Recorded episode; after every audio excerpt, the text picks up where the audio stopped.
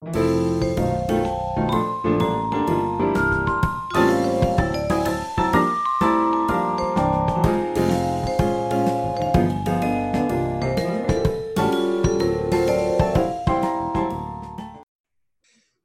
and welcome to this week's episode of the Aussie Notes podcast. I'm Daniel, and this week I'm here with Paul from the One Good Thing podcast to talk about why are we talking about Old Boy? Older boy. Um, well, um, it's almost my favorite film by process of elimination. Um, Oh, about 10 years ago, I was composing my top 10 favorite films list. It was Mhm. about 2010. And I had recently decided that The Matrix couldn't really go on being my favorite film of all time beyond adolescence. And I just, I, I remember watching it when it came out on Blu ray in 2008 and just thinking, oh, this is fun, but it's, it's not the best. It's not the best film ever made. And I didn't know what the best film ever made was, but I knew it wasn't this. So I had a list of titles that I intuitively sort of just picked out, writing freeform onto a pad Uh-huh. and I was trying to rank them whilst I was thinking, um, what is my favorite film of all time? And I was doing it by comparison. You know, is American Beauty better than Dawn of the Dead? Uh, maybe a little.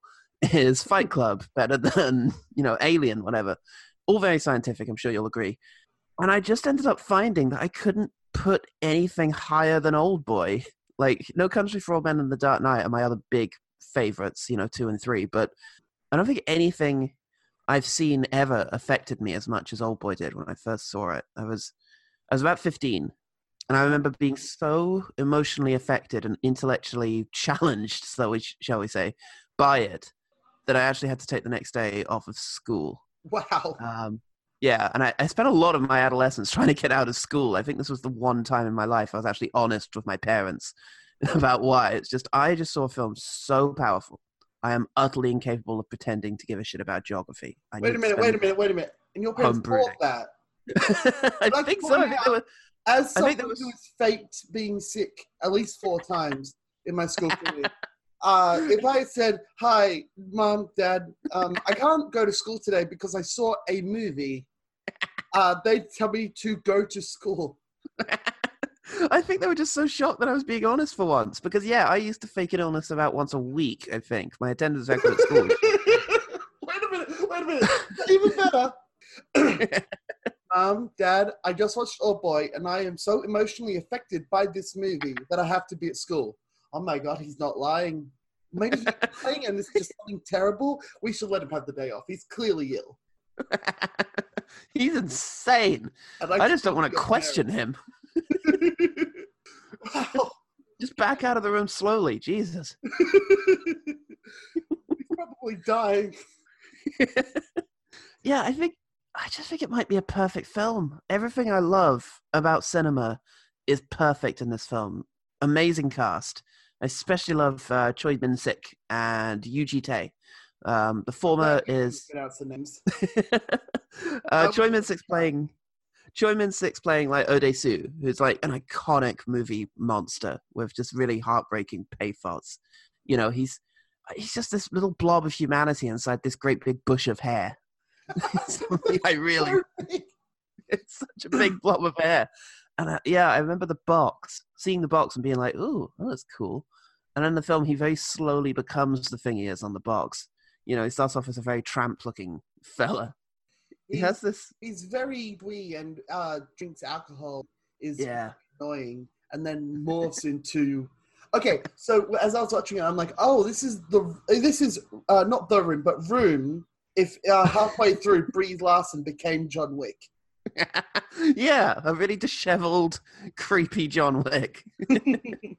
That's absolutely it. Do we um should we run down just like the overview of the plot at all? Or uh, um, sure i have seen this movie once for you um, thank you. here's, um, so here's my guess of what happened so um, this uh, okay so this man fell in love with his sister Yeah. right and then Mm. uh, she died she committed suicide, yeah. okay so she committed suicide so he picked uh was it random or does he know him Uh, no, he knows him. He decided that the person to blame couldn't be himself because he simply couldn't live with that. He needed to find someone who he could reasonably blame for his sister's suicide. Right. And so he chose the person who started the rumor that he had gotten his sister pregnant, which he thought was the rumor that finally drove his sister to suicide. So he, he picked him, and it was a guy called Odesu. Um, Yeah. and he decides that what he's going to do is imprison him for 15 years, which is where the film starts. The film starts with Odesu. He's drunk, he's a mess, he's in a police station, gets out on bail, and is then kidnapped and kept in prison for 15 years. Uh, and released and charged with figuring out why he was imprisoned for 15 years in three days. Um, or his kidnapper will, I think, come back and murder his um, new love interest that he's met, named Mido. yeah. Yeah. Hmm. Okay. So um, so that happens. Yeah. Then hypnosis? Question mark. Yes. Hypnosis is entered into the film at various points. It becomes clear that he's being hypnotized whilst he's imprisoned, and he's being hypnotized. This is the whole film, by the way, everyone. This is like the whole thing. But I watched it. Just so we're clear, if we could spoil the whole thing. I watched it. I had no idea what was going on. fair enough. Um, yeah, he has been hypnotized to fall in love with the person who, like, he meets under very specific circumstances. Um, and the reason that that has happened it? is. I think we should spoil it. Do you want me to spoil it? Oh, go I nuts. can leave it. Ah. Oh, it's such a big twist. You know what? Just in case, because I listened to your episode of Muriel's wedding without having seen Muriel's wedding, and I came away really wanting to watch that. So just in case, we'll leave that last. I'm going to leave that Yes. to the last Yeah. minute and then we'll talk about the entire plot, but we are going to spoil it. And this is the Okay. first time that I give a shit about spoilers because the, it, the feel of who she is is important. It's a big twist.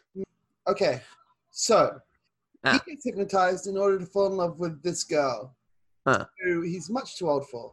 Uh, yes. even before the before we know who she is. Uh, much too old for her, and we have got like the whole thing happen. He becomes John Wick. The the guy who is who ki- kidnapped and hypnotized him, which is an elaborate plot, is insane. Yeah. obvious. Yes, he is. Um, uh, what? Okay, so okay, so he becomes John Wick, murders a bunch of people, and I thought, here's my Yeah. head as I started to watch this. I get it. Kidnapped, uh, becomes John Wick, takes revenge on the kidnappers, Uh huh. film's over. Right? That's what I thought happened. Oh no. Oh, Yeah. No, it's not. It's amazing. Yeah. Um, it's this that final act in the penthouse is just this huge emotional set piece. There's a bit of fighting in it, but more or not, it's just two people fighting each other just with like plot reveals and character moments. it's like I want to stab you. No, I have exposition. I can't kill you because I want the exposition. I can't kill you. Uh, you know, Sue, I can't kill you. I must let you know that I figured you out, motherfucker. I'm going to let you know that before I could kill you. And then it all gets undone. And it's just, uh, the fact that he waited 15 years mm, shows that he had this planned, and he's Mm. like, "I'm gonna ruin this guy's life," yeah. and then there's a happy ending question mark. Uh, yeah, definitely question mark. I wouldn't call it a happy ending. no. but like okay so so he, he finds out the truth and then Uh-huh. It's so awful Yeah. uh, and instead of not dating her which is what i would have done uh, he decides that he does want to keep dating her but wants to have the memory of his of the secret erased Yeah. so he can keep dating her Yes, because why ultimately he just dump her what is happening he loves her now in two different ways. And it's hard to talk about that without revealing the secret. But he I- is I- two things to her. And the Uh-huh. tragedy of his situation is that unfortunately, I mean, what I would probably do, unfortunately, oh, I love that I have to make you think about this.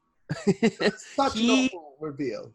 I know he cannot reveal to her the truth, the secret, because if he did, she would know he's a monster. He's so desperate that he barks Yeah. like a dog and cuts his tongue off. Yep, yep. The That's what I love. didn't say, if you bark like a dog and cut your tongue out, I won't reveal your secret. He's just begging, Yeah. like, I don't want you to reveal the secret, Yeah. which is, uh, frankly, fair enough. Uh, so I'll bark like a dog, and then when he's just laughing at him, which is fucked. Um, he Yeah. tongue out. I love that scene. Without any. What? Oh my god! I love this movie. Yeah. I think maybe I don't know. I might have. I mean, part of it is just the whole Oedipus metaphor. You know, Oedipus found out that he fucked his mother and then Okay, fine. Reveal the secret. no, no, no. That's what Oedipus did. That's No, what Otis shut up. Oedipus did. This is his daughter. I think. Fine. Uh, no, you said it. Yes. We're revealing it now. It's his daughter. The Yeah. I spent 15 years to hypnotize him in order to make him fall in love with his daughter. It's Yes. fucked. he needed him to feel his pain. This is Woojin's pain that he loved he someone he absolutely choice. couldn't love. He did that by choice. Did he do it by choice? He Can you choose did. who you love? Yes. I Guarantee it. Yes. And you can move to California and, and have them fly to fucking Egypt. You can leave. You can, yes. Oh my God. You, oh, this is the worst. I hate it so much. It's so good though. Oh, he wanted him. He wanted Odesu to feel what it was like to love someone that you absolutely cannot be in love with. And in the end, the ultimate revenge that he achieves is that Odesu is in his final moments when he initially smiles, hoping that the smile will, you know, make the world smile with him and that he'll be okay. In his final moments, he knows that he cannot be a father, nor can he be a lover to Mido. He can be nothing. Their relationship is gone, and he's lost the only other person in the world that he has, which is what Woojin had felt as well. it's, And it's just-. It is. It's a really heartbreaking ending. It's one of my favorite endings in cinema. And uh, as for Woojin going to this extraordinary length, as is made clear by the film, he's got nothing else. I mean, he's apparently a CEO of an incredibly big company, and he seems to be eternally youthful as well because he's meant to be the same age as So Odesu. he's rich. Uh, Rich, handsome, handsome, and he's just like, you know what I'm gonna do? I'm gonna fuck with creepy bodyguard. yeah, because none of it meant anything to him. He lost the woman he loved, and so the only company he could find, and I love the bits of the film where it's implied that he's got this weird for keeping a man prisoner for 15 years and just watching him has had a really weird effect on on Woojin that he didn't anticipate. And I think I he's kind of hope so. If he, just, if he kidnaps someone, keeps him in prison for 15, 15 years, and is utterly unaffected, yeah, it's definitely it's definitely changed a couple things.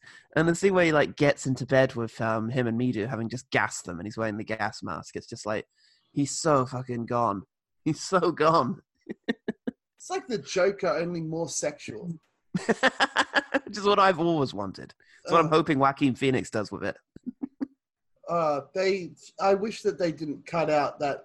Do do you know what's what uh, nailed the uh, Joker Batman? re- I want to talk about anything else. Do you know what nailed the Joker Batman relationship more than anything else? What's that? The Lego Batman movie. I haven't seen it, but I've heard good The things. The Lego Batman movie is great because um, because the Joker starts off by being like, "Hey, I'm the Joker. Look, Batman, stop me with got gas and shit." And Yeah. then Batman's like, and he's like, "I'm your arch enemy," and he's like, you know not my arch enemy. I have many enemies. I'm not a one enemy superhero." they just Yeah. lean into the them having a romantic relationship Yeah, as a metaphor for them being villains. that's fun. Yeah, that's fun. that. Why didn't you pick the Lego Batman movie? I know. uh, The thing is, having Old Boy as your favorite film does not do you any favors because people like to ask, "Oh, you like film? What's your favorite one?" And when you say Old Boy, either they're going to say, "Oh, I've never heard of it. I should. I suppose I should check that out," which they won't. So that's the end of that conversation. Well, or two, have me. heard of it. That's the that's the thing. Find someone who has a podcast. So that they That's all I should be it. socializing with. That's what I'd prefer. Um, but or they say, "Oh yeah, I've that one. Oh, holy fuck! The one with all the incest and like the the eating an octopus and pulling oh, people." oh yeah, that out." did happen. Yeah, Block some of this movie out, man. real life. He had three octopuses, I think, and he was a Buddhist as well, so he had to pray for the octopuses afterwards. But my favorite thing about that is that the director Park Chan Wook was asked in an interview, "Do you feel sorry for the actor for having to eat all those octopuses?" And he said, "I feel more sorry for the octopuses. Real octopus. They died for their art." Oh, Yeah. I mean, fair enough. That's oh god. Who directed this? Uh, Park Chan Wook. He's Do you an know what else he directed? Yes, I do. I've I've actually um seen him talk a few times. He's come to London a couple of times, and he directed recently a movie called The Handmaiden, one of the sexiest films Oh. in recent memory. That's cool. Yeah, and That oh fuck, that's a better movie. Watch that one. a less complicated one, sure. Yeah. Um, I mean, this Old Boy is the middle part of a trilogy, not story based thematically. Uh, Um, there's What? Sympathy for Mr. Vengeance and Lady Vengeance also in there. so they're about people that are being punished because they have to get revenge on. Yeah, more or less. It's about how foolish revenge is. I mean, Sympathy for Mr. Vengeance isn't well liked by critics, but I really love it. It's just about a cycle of revenge. The first half an hour is someone doing something really dumb. H- half an hour after that is them getting revenge. Is someone getting revenge on them, and then the half hour after that is them getting revenge on the person getting revenge on them. So, and it's just yeah, it is fun. And um, I, I I do like this movie. I I make fun of it because it's ultra violent and weird, and you're weird for liking it. very weird. But I do like this movie. I accept that. Yeah, I do like this movie though. Yeah, I'm Um, glad. I respect uh, the way it was made. I respect the uh, Mm. cinematography is is gorgeous. Yeah, um, it is. It It's a really stunningly made film. It really captures how gross revenge is and how you Yeah. just want him to stop, which I suppose is the point. Yeah, yeah, absolutely. Uh, I mean, he doesn't even get a haircut for ages. Yeah, no, he doesn't do anything. He doesn't. He can't. I mean, the big important thing for him to do because he knows he has a daughter out there somewhere. He doesn't know he's you know sleeping with her, but Which, yeah, big important thing for him to do is to try and find his daughter. But he doesn't want to do that until he's perfected his revenge because he feels like he can't be any kind of man without having done that first. I guess. How much of that was him and how much was the hypnotism? Well, it's hard to say, but um, I think the drive for revenge came from him because in his opening scene, before any hypnotism has been administered to him, you do get the impression that he's this weird, very aggressive character. What, one of the things I love about him, the scene where he uh, appears at the door and begs the guy to let him go when he's handing him his food, is an, like a mirror of the end scene when he's begging the guy not to give the secret away, in which he, you know, he goes from sort of begging and pleading, like, please, sir, please, to just, you motherfucker, I'll fucking eat you. I'll eat every single part of you. I'm so sorry I said that. I didn't mean to say that. Please, please let me out of here. And it's just his character, you know, he's a mad dog.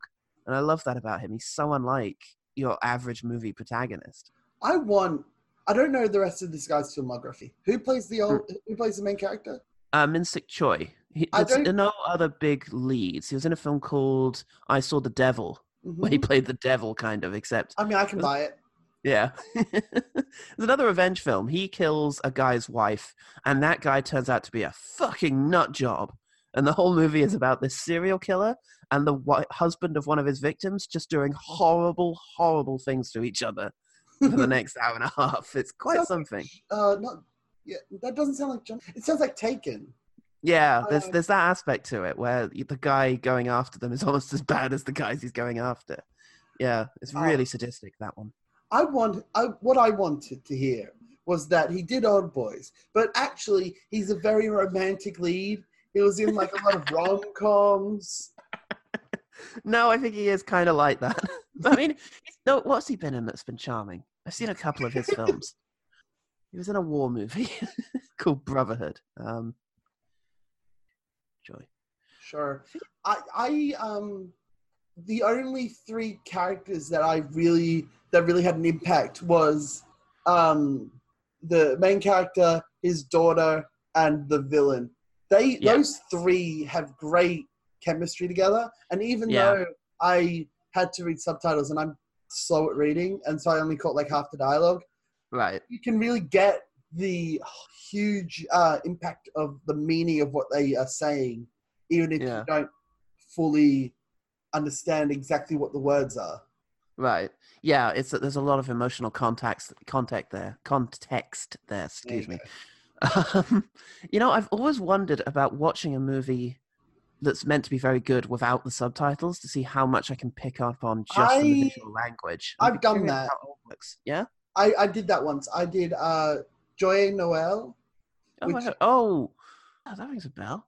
That that's a movie about the uh, uh the World War One, the um, the peace World War One thing for. Christmas. And. I what I do is I get my DVDs, I export it uh, to the computer, and I forgot the subtitles. right. So I got the English part, and it was very interesting watching Mm, without subtitles. It really worked because you got the, and I think it worked on a different level because you um because there are people that speak English in the movie, right. Yeah. so you're it's like you're part of their language, but you're seeing like everyone. Okay. So that sense of otherness and Yeah. kind of forced bonding is still there. That's a really interesting one to do that with. That sounds great. Uh, it was an accident, but it worked.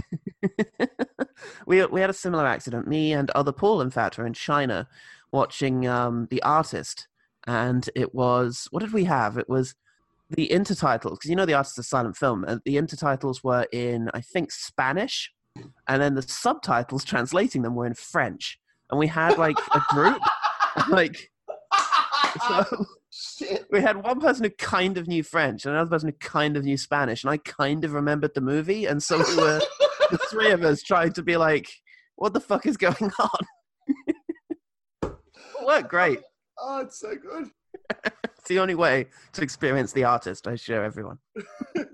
someone that speaks Chinese and someone that speaks Chinese and someone that half remembers it. Really? It worked great.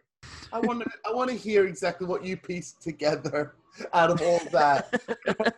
But I, I Just, a, just about the artist, I think. We're more or less hit or miss. Ninety percent the artist. it's, it's so good.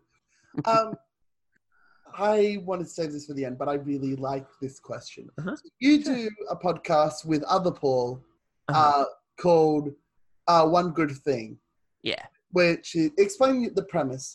One good thing, we, you know what? I really ought to design a pithy elevator pitch for this. I never done it. I always sort of force myself to think about it every time I'm asked.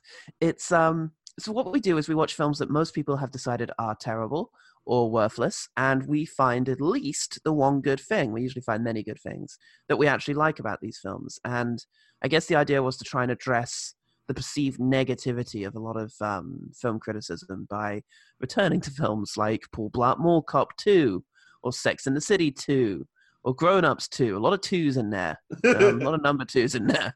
Um, and try to think of something nice to say about them after we usually spend about 20 minutes slating them, to be honest. Um, yeah, that's that's the premise of the show. I I really like that premise. So this is your favorite movie. Yeah. So what's one bad thing about it? One bad thing. Yeah. You know what? Yeah. I don't usually ask this question, but because it's your podcast. Yeah, that's interesting. Um, I used to think, I used to resent the fact that so many people could easily dismiss this. Like they'll just say, "Oh, it's the octopus movie," or "It's the incest movie," or whatever. But I kind of like the way it blocks certain people out. I'd love for everyone to enjoy this movie, but some just won't get past the violence, uh, the incest, or the live octopusy, and it just feels like just a little bit good. Maybe we don't need you guys. what I it's love, its own filter. what I love about that is that I'm like, what's one bad thing about the movie? And he, here's one good thing about the movie. Um, it's a thing I used to think was a bad thing.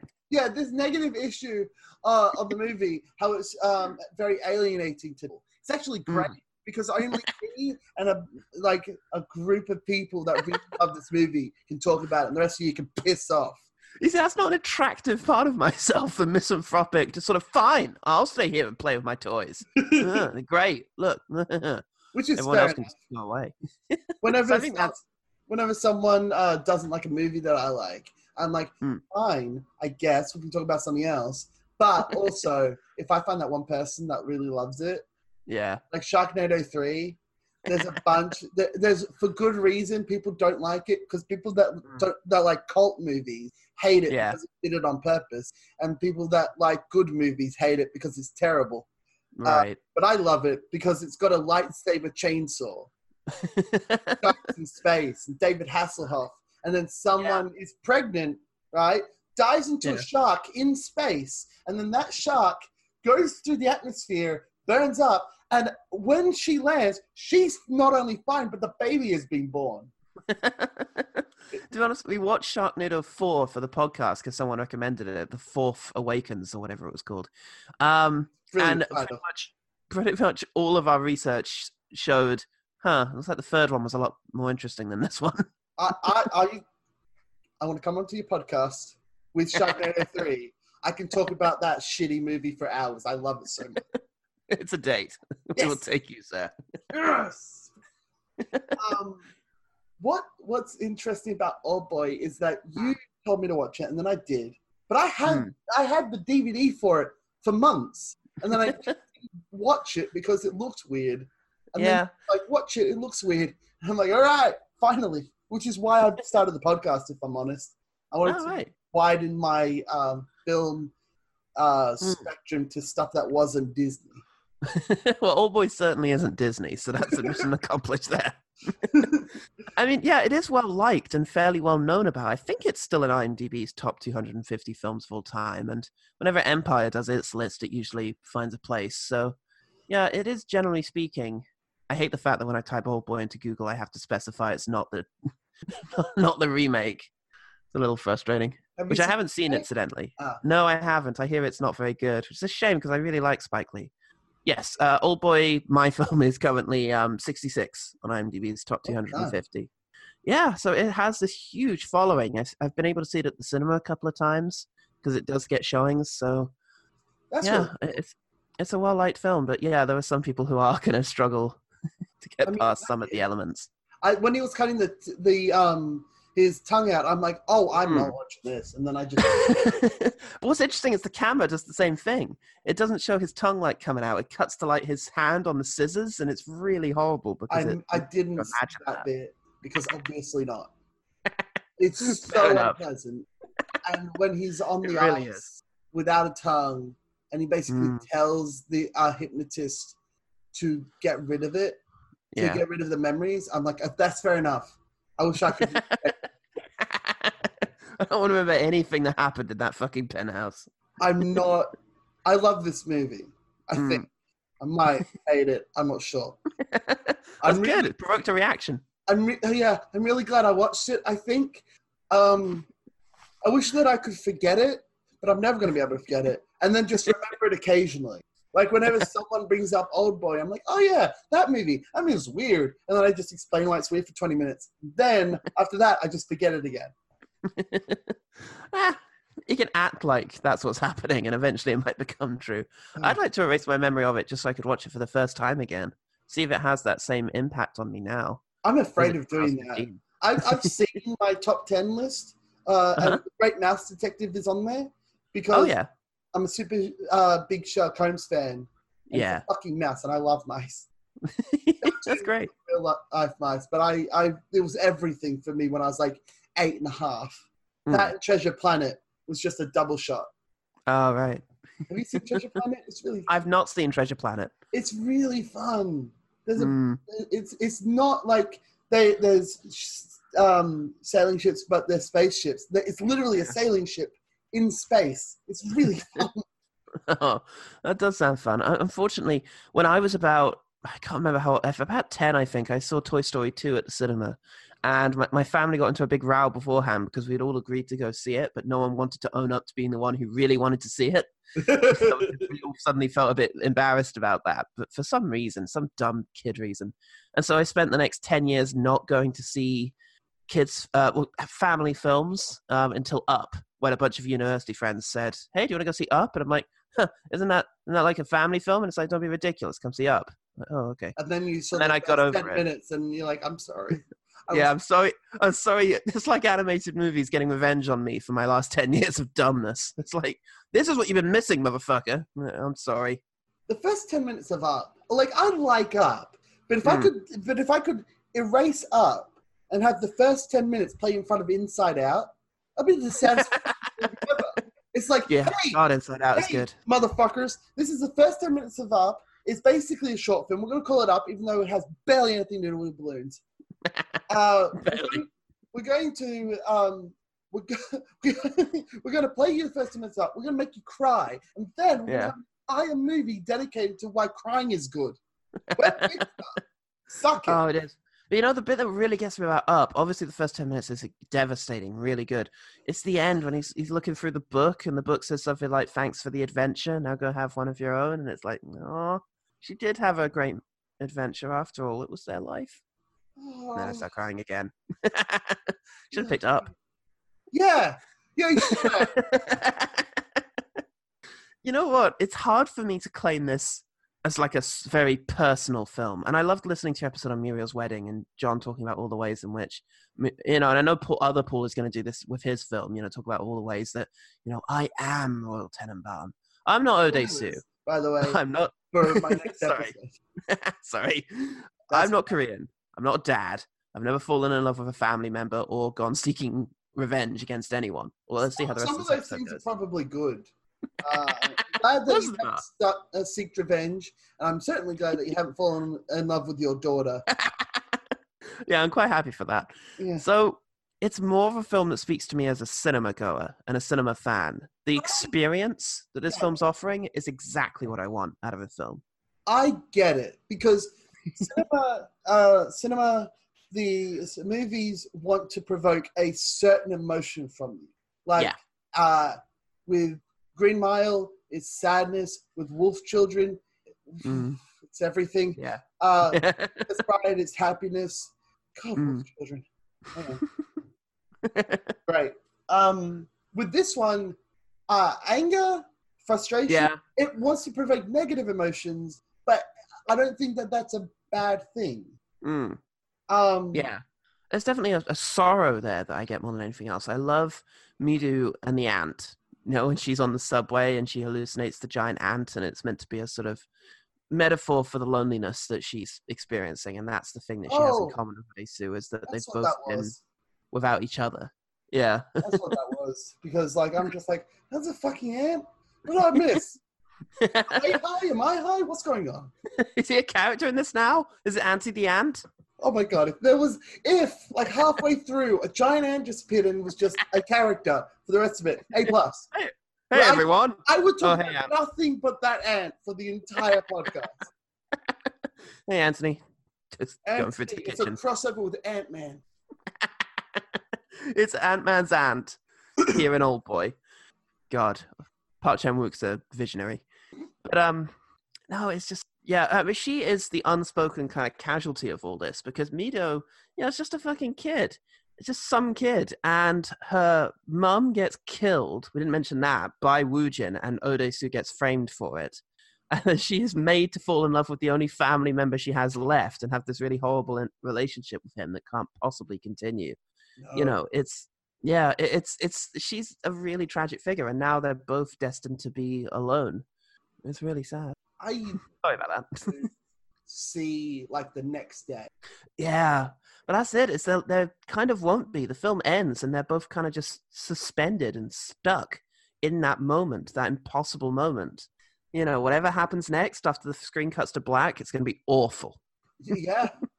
I like that he uh he's like um all right you told me what i wanted to know. Now i'll Mm. kill you. And he's and the bad guy's like no i have more exposition wait i think there's a fairy tale I, I can't believe I'm talking about fairy tales, but isn't there like a fairy tale about um, a princess who has to keep telling a story in order to not get killed? It's like I'm going to Oh, kill you shit. tomorrow. That rings a bell.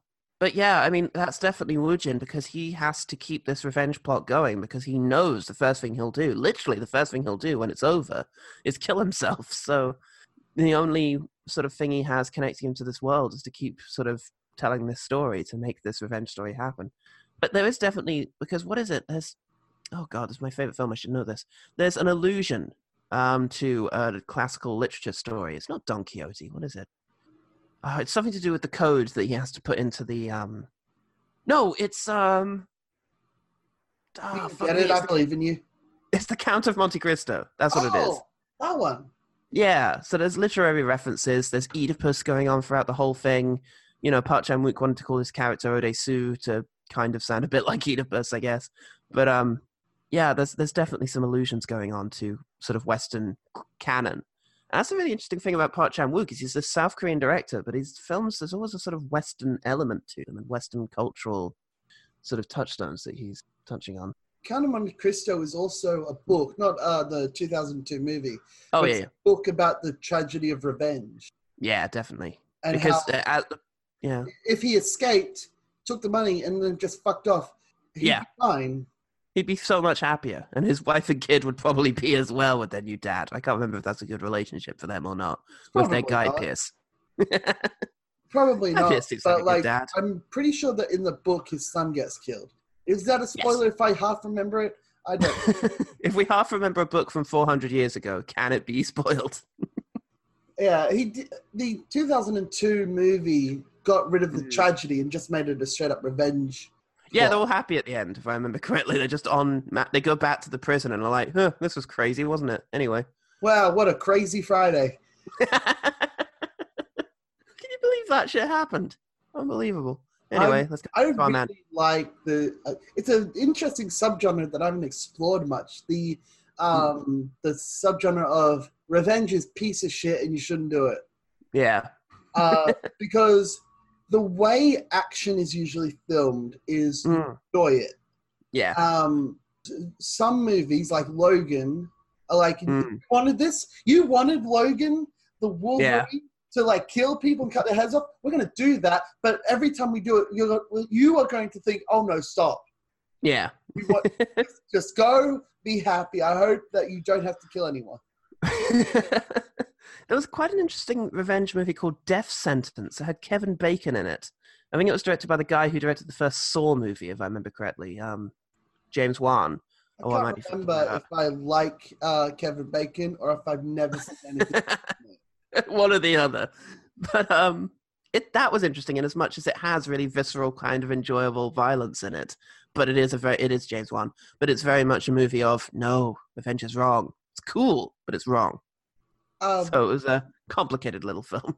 cinematography is a big thing in um, making you Hmm. feel the impact of we don't want this um, this violence to happen.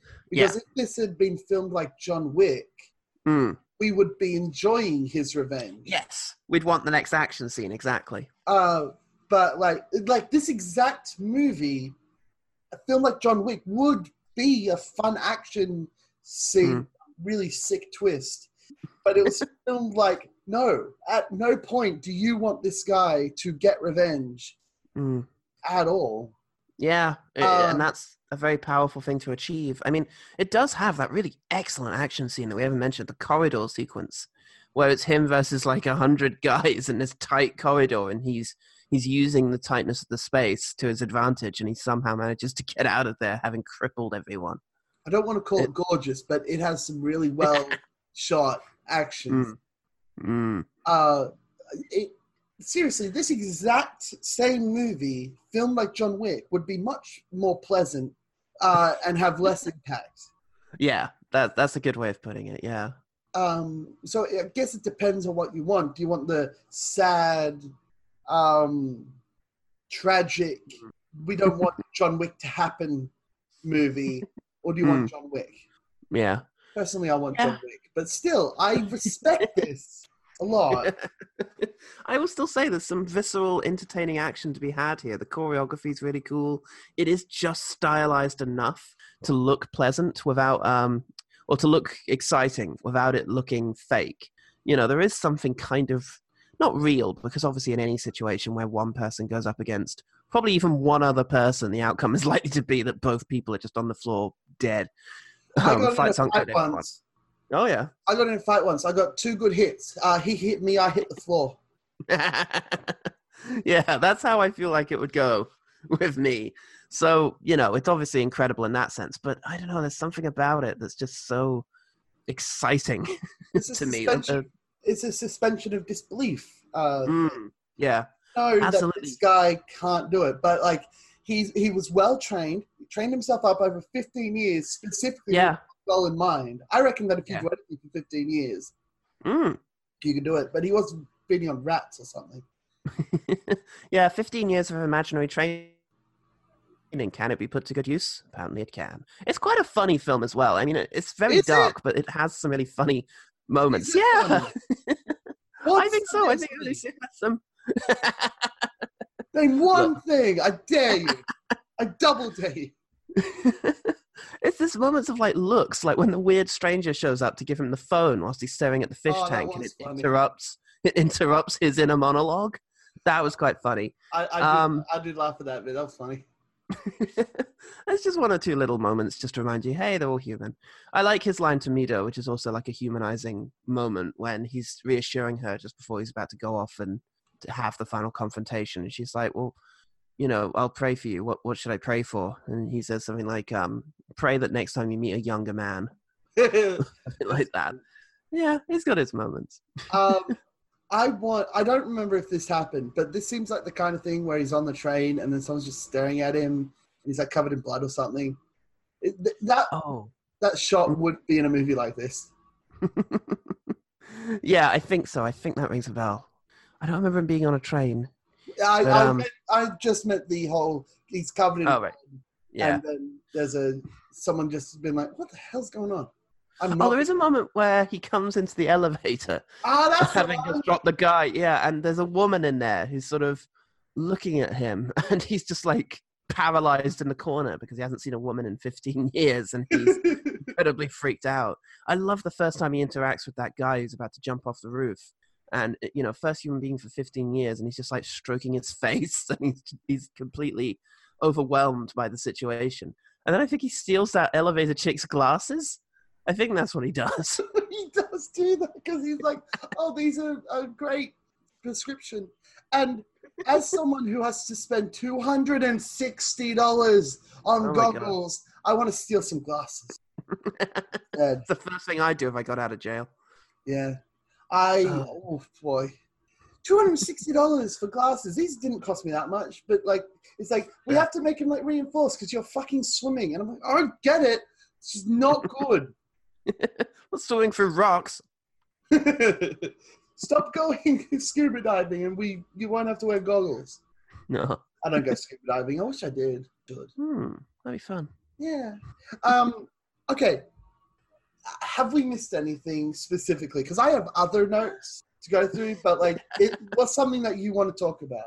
Um, I guess I really love the way that um, Park Chan Wook is able to do montages, and in particular, the prison montage is something really special, where we actually see those 15 years play out against um, real world events, sort of, and actual real world events. Like I think the death of Lady Diana is in there, Uh huh. Turn of the Oh. Millennium, couple of Korean stories that I don't know too much about. Well, Um, one Korean person got elected. Yes, that's right. I, oh fuck, I'm trying to remember any of the other Western. Well, there's 9/11, obviously, Oh, yep, that's in there. Yep. because Um, basically, 15 years before 2003, it ended yeah. 2003. So 15 years before that was the The year I was born. Huh. It never occurred to me. The year I was born is when he goes into prison, and the year that I watched this movie is when he gets out. Um, I'm trying to do math on how old you are because you look about my age. I am 31. Did you know what I tried to do there? I tried to do the maths. It's like, you know how old you are. You don't have to work it out. I tricked you. I tricked you math. Uh, no, 31 this year in October. Oh, you look, look younger. I was going to say much younger, but I'm like 26. so I'm sad. Ah, now. she's 26 again. yeah. Uh, to me, being 30 is well, I'm 25. I'm turning 26 this year, but to me, being 30 is a decade away, and I'm like, it's not. Yeah. yeah, it sneaks up on you. Even when you're 29, it sneaks up on you becoming 30. It's because it's a different decade. It is. It just, I I think the thing that got to me was, um, huh, I cannot start anything now and claim to have started doing that in my 20s. And that was a sort of. That's something thing. I'm going to hold on to for as long as I can. it's like, hey, you know this podcast? I've been doing it for like 50 years now. I started in my 20s. Yeah, just start everything. Even if you do it like one session, just do one of everything so that you can then later say, oh, yeah, I started in my 20s. Um, I, I really, fencing. I, I have a, a poster. I'd get it for you, but it's a poster. Um, Huh. It's called uh, 100 Movies. And it's supposed Oh, right. You scratch it Uh, Oh, you yeah, I've seen it and you um, cross out the movies. That this Mm. movie was on that poster. Oh wow. Okay, great. Well, we got to square off the poster then. Square off the poster is brilliant. So at least there's that. Um, this movie, uh, it's great, and I don't Hmm. want to take away from how great it is. yeah, I wasn't going to watch it on my own. fair enough. So- It is. I would describe it as a great. It's a great and terrible thing, and I think that's gonna appeal to some people and really put off some others. So I think Yeah. after watching this, I'm ready to watch A Clockwork Orange. yeah, Clockwork Orange is more is worse. I'd say in terms of like I- the visceral, horrible stuff that goes on in it. I mean, there was a torture scene in Clockwork Orange, and Mm. they improvised "Singing in the Rain," and I'm like, how dare Yeah. you? How dare you take that great song horrendous scene? Yeah, it's ironic. It's ironic because in the film, Alex Delarge has Beethoven ruined for him by having it placed over really horrible imagery, and they've also done the same thing for Singing in the Rain. it's obviously on purpose. Mm. Well, yeah, I think it was improvised that Malcolm McDowell did that. I think the song was improvised, or maybe that was improvised. Oh, yeah. It said in the script he's like singing or something. Yeah, so that was Yeah. improvised, and then like they went back and is, and made it like thematically uh, appropriate because that's Yeah. the sort of thing Kubrick would do. Yeah. Um, I'm talking about Clockwork Orange like I've seen it. I haven't seen it. I've seen shit. I've seen that scene, and as soon as I saw that scene, I'm like, I'm not watching the rest of this. it's too upsetting. Yeah. Um, my cinema shows old movies Mm. uh, like once a week. Huh. And I wanted, and I saw uh, Alien, Ah, lovely. and I thought that I saw so, uh, that I had already seen Alien. I'm like, I get it. Uh, John Hurt, Chestburster, Xenomorph. Got it. that got it. And then Yeah. and then people kept talking about Alien and saying those three things, and I'm like, so when I saw it, I'm like, oh, this isn't a an action movie. B, that's, it's not named a Xenomorph. Mm. On this Um, one. Alien is a horror movie. Yeah. That's a haunted house in space. Yeah, it's Texas Chainsaw Massacre in Chase. That's literally um, in Chase in space. It's Texas Chainsaw Massacre in space. That's what Ridley Scott set out to do, and yeah, it is that. And then um, I think James Cameron directed the second one. Yeah, and he Which- made it an action. Yeah, Kind of. which means that there's two um, there's two uh, movies that start off with the horror with a horror movie and then move into action that Hmm. James Cameron was a part of. That's Terminator, Yeah, Alien. yeah, he likes that sort of genre mashing. I always said that if, generally speaking, if people prefer action movies, they like aliens, and if they prefer horror movies, they prefer Alien. And I prefer horror movies, so I'm an Alien guy. Um, I, um, someone said for uh, Alien and Aliens that all this mythology that's building around the aliens mm, sucks and shouldn't be happening with because the Prometheus stuff, yeah. Yeah, because the first Agreed. one, uh, the mythology was there's an alien. Yeah. And then the second one was there's more aliens and one slightly bigger. Yes, and can lay eggs. Yeah, Yeah, which and is, then fucking by the time you get to Alien Covenant, it's like, oh, I don't know or care anymore. There's a robot in space who makes aliens or something out of stuff that other aliens made. Fuck off! I don't care anymore. Yeah. Ridley Scott, you spoilt it, Ridley Scott. one thing that I didn't know going into Alien because I apparently only knew three things uh, was that when that they got the distress call and that was from like aliens that were like 50 feet tall and they yeah, they had the chest burster come out and the alien just killed them. Yeah, and they don't comment much on that, which is very interesting. You know, it's just like, oh look, there's an alien had something burst out of his chest. Wonder what that was. Anyway, and they just move on, which makes you think, oh, do people just know about aliens in this No. future? What happened? What happened? I think was that they were like, "There's a fucking alien. That's awesome, I guess." and it's like, "Oh, they died. How? I don't know. I don't really care." uh, there's aliens though, so that's cool. Also, I'm gonna put my face in front of a fucking alien thing. you morons. That's the will to die, you see. The death drive. See, it makes Sorry, sense for him because he's not a scientist, so he's an idiot. Yeah. uh, that just gets stronger as the fucking alien movies goes on to the point when Prometheus, everyone's just an idiot. I don't like that. I don't want to watch any other alien movie. I'll watch Aliens though.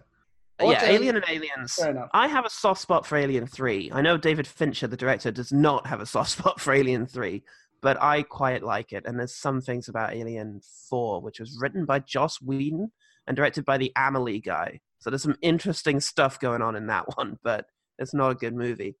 And that's pretty much where you can end. You don't need to worry about Alien versus Predator or any of the prequels. Yeah. I wanted to know uh, Hmm. if you're weird or if this is just an exception. so And the verdict? you s- wait. So the verdict is you like this movie. It's it's it's a good, well-made movie. What's on the rest of your list? Oh, okay. So ten list. Is it like Old Boy, Citizen Kane, Clockwork Orange, weird shit?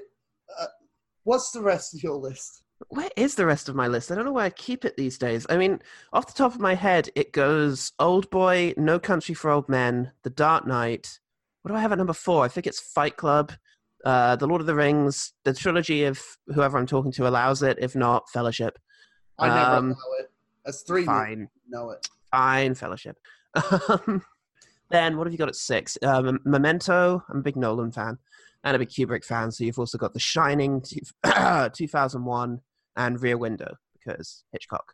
See, see, see that list? It's a normal Yeah. list. Good movies, and then you have Oh Boy because you're also a weirdo. yeah, I think you know what? Maybe you've cottoned on to like the the real way in which this reflects me as a person because I always worry that I don't have a very personal connection with this film. Like, oh, it reminds me of my childhood. No, it doesn't. Of course Um, it doesn't. I hope it doesn't. Not, you don't need to talk to me. You need to talk to a therapist. wait, that's not what this is.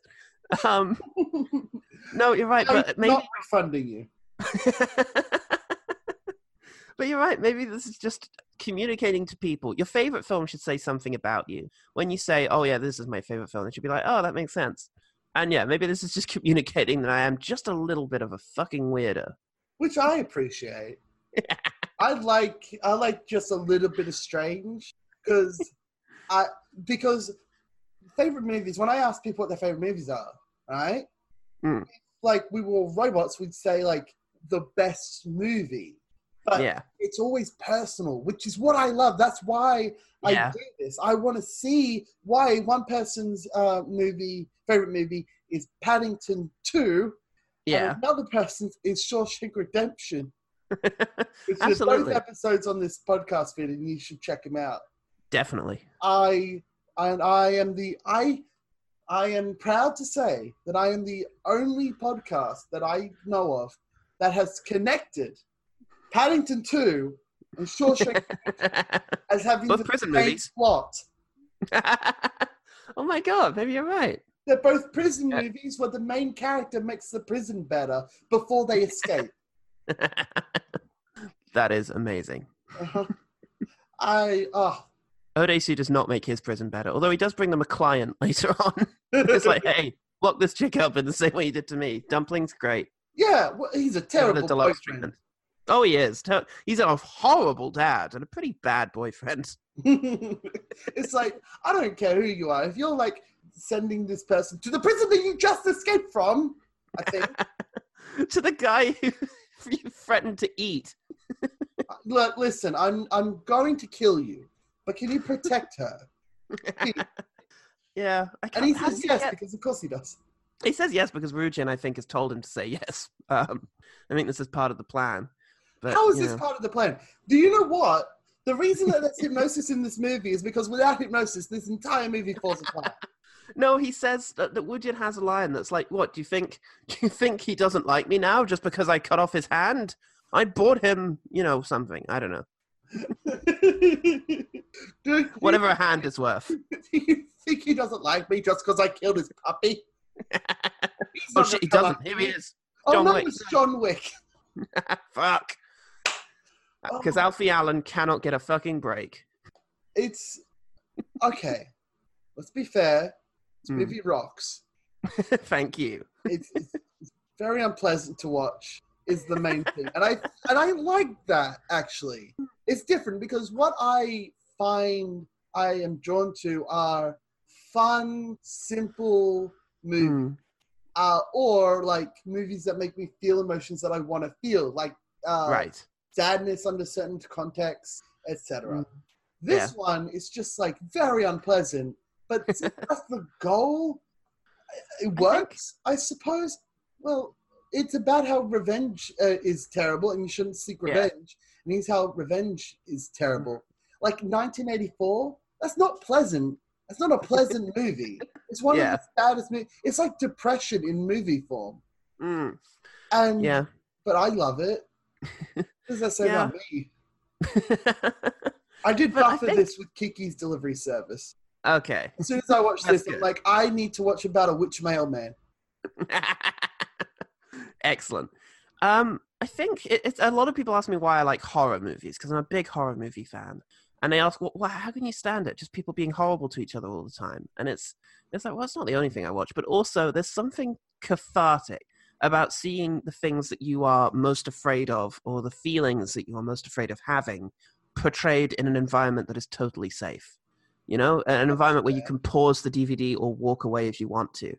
And it's just, yeah, there's something to that. And I just always found this film to be a really safe place to experience a lot of very scary emotions. And yeah, it's something I like, I enjoy about cinema is the ability to do that. I I like horror, and I and I I like that analysis of why horror movies, in particular, are good and why most of them are terrible. Um, but the really good ones really hit you. Mm, Like, yeah. have you seen Pet Sematary? Oh, the new one. remake? Yeah, I have. Uh, I hated it. Okay. I walked out after 15 minutes, and I'm like, I walked out for 15 minutes. I'm like, I don't want to go back, but if I don't, I have to spend two hours in a closed shopping center. Uh, so I went this back in. So it's a, it's a lose lose situation. So I went back in, and the third act was really good because it stopped the Okay. fucking jump scares. Yes. Yeah, they were irritating. Uh, so that happened. But I was thinking about it because I had to think about something. Hmm. Uh, and this is so Pet Sematary is a movie about uh, the, about parents being punished because they can't accept death. Yeah. um, and they are doing everything to avoid death. And I'm like, do you know what I really want to watch? 1408. Have you seen 1408? I saw it once, and I remember what I remember about 1408 is that I absolutely adored the build up to him going into the room.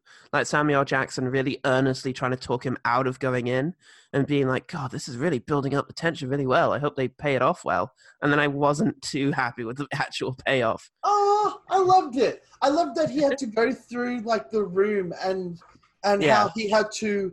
That his journey was to being able to uh, to cope with the death of his daughter. Yeah. and how it's like he's going through hell in order to become a better person on the other side. I really loved the ending. Yes, the ending Uh, was really good. The ending was Yeah. superb.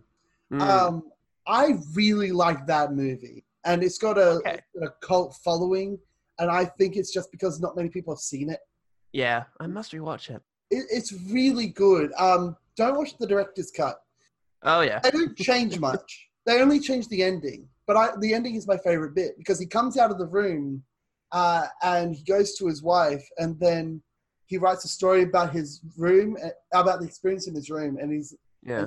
it's like I thought uh, that was very fast when with you writing. He's like, I've already written this book because he wrote it in the Yeah. room because they that, that fucking room let him write Mm. an entire book. So he was there for like months. and it's like, "Bleh!" It's like, all right, scary thing. I'm trying to write a book here.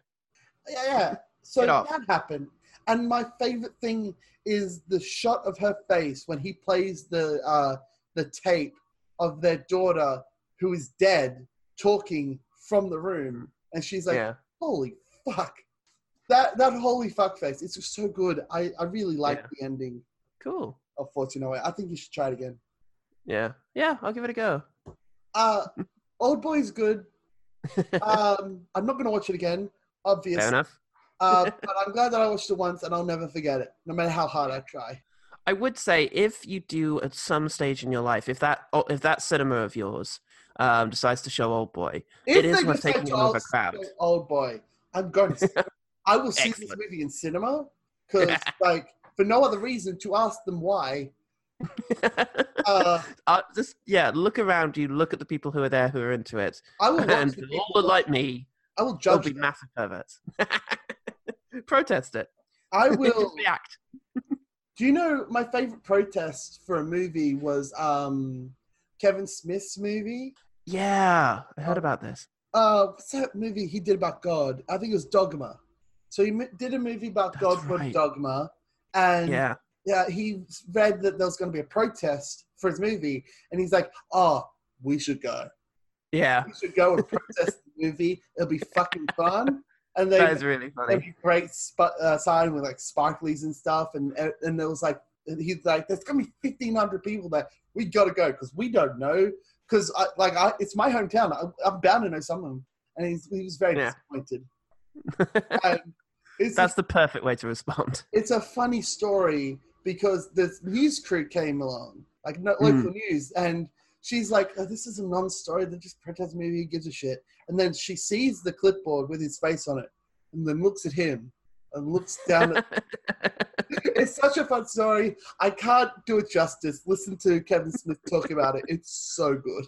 yeah, I'm gonna look into that. That sounds really funny. And like, Kevin Smith can tell a really good story. Yeah, I'm a big Kevin Smith fan, and I think I've only seen Clerks.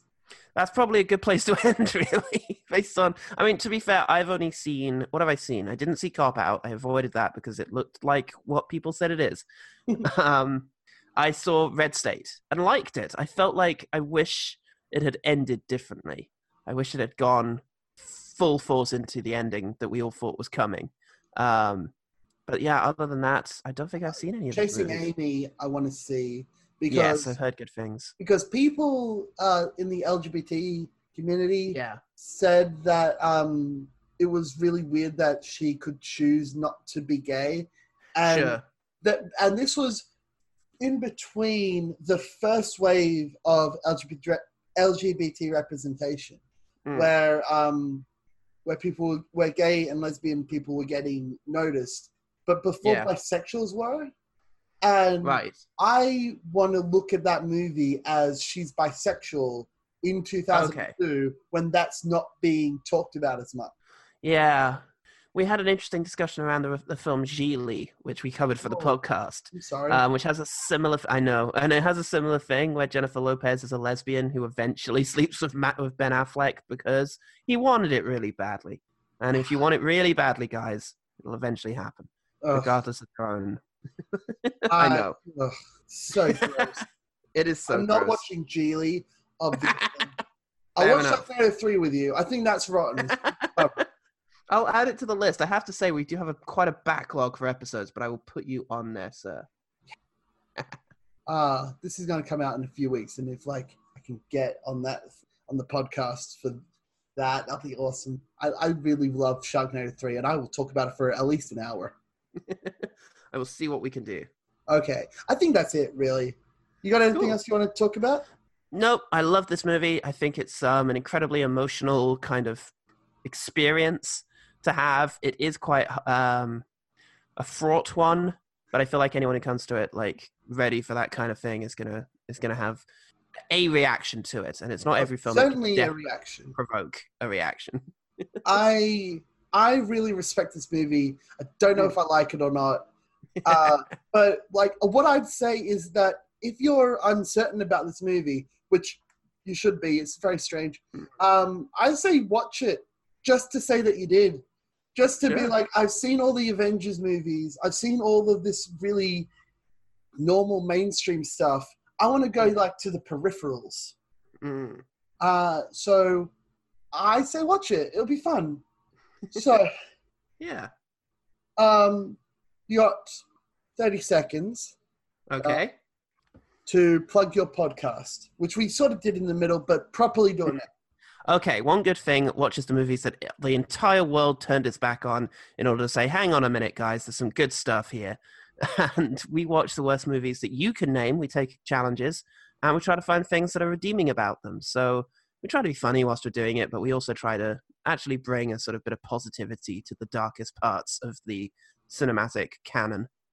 Yeah, I mean that's pretty much us, and it's two Pauls, two, Two Pauls, no Pauls. holds barred.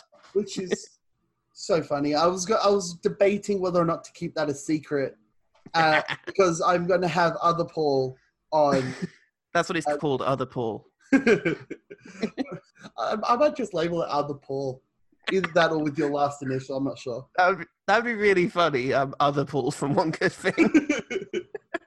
Paul from one good thing. Hashtag the other one. Hashtag the other one becomes the bane of Goodman's existence. uh, you can follow me at Aussie Nerd Pod on Twitter, on Facebook, Aussie Nerd Facebook page. All links will be in the description. Subscribe to this, and if you want to be on the podcast, I'm always open. As long as I can find and see the movie, I'm willing to watch pretty much anything. As long as you unironically love it. I don't care if it's good or bad or like being rejected by everyone, like uh, One Good Thing does. I will watch anything, and if I don't like it, I'll let you know. But I will Mm. remain positive and make sure that everyone knows why you love it. Yeah. But You can't better than that. also, if you um, randomly or go onto my Letterboxd page, letterboxd.com slash Aussie nerd, and pick one from my top 10 list, I will talk about it for instantly. that's that's your way to get in, guys. Yeah. I'm very easy. I do take bribes. Oh, by the way, early on when you said you plug your podcast, it occurs to me, oh yeah, as you were saying that, maybe you should have mentioned some of the ways people can actually find you. Yeah, uh, do that. I'm just talking about the premise again a second time, and it's like, Don't, don't yeah, it's at OGT Pod Yeah. on, OG pod. On Twitter. So yeah, check us out there. Or if you, I think if you Google one good thing, you get this total bitch named Jillee who is running a sort of house tips, homemaking tips website called One Good Thing, and she steals How all our SEO. I know. I know she's a monster. Um, but if you do one good thing podcast, you do get us. So find us there. nailed that. I was wondering Do if that, Jillee. I was wondering if I should uh, start a website because, like, I could get a domain, but I Yeah. want to know if like people actually go to websites anymore, or if they'll just go to like Twitter and stuff. Yeah, I, I mostly, but I think it's good for awareness. I haven't done it either, and we should. But um, yeah, I think it's a good thing that people, when they want to find out about something, the first thing they do is Google it. So if you can get a website with good SEO, True, even if it's just like taking you to various places to find me.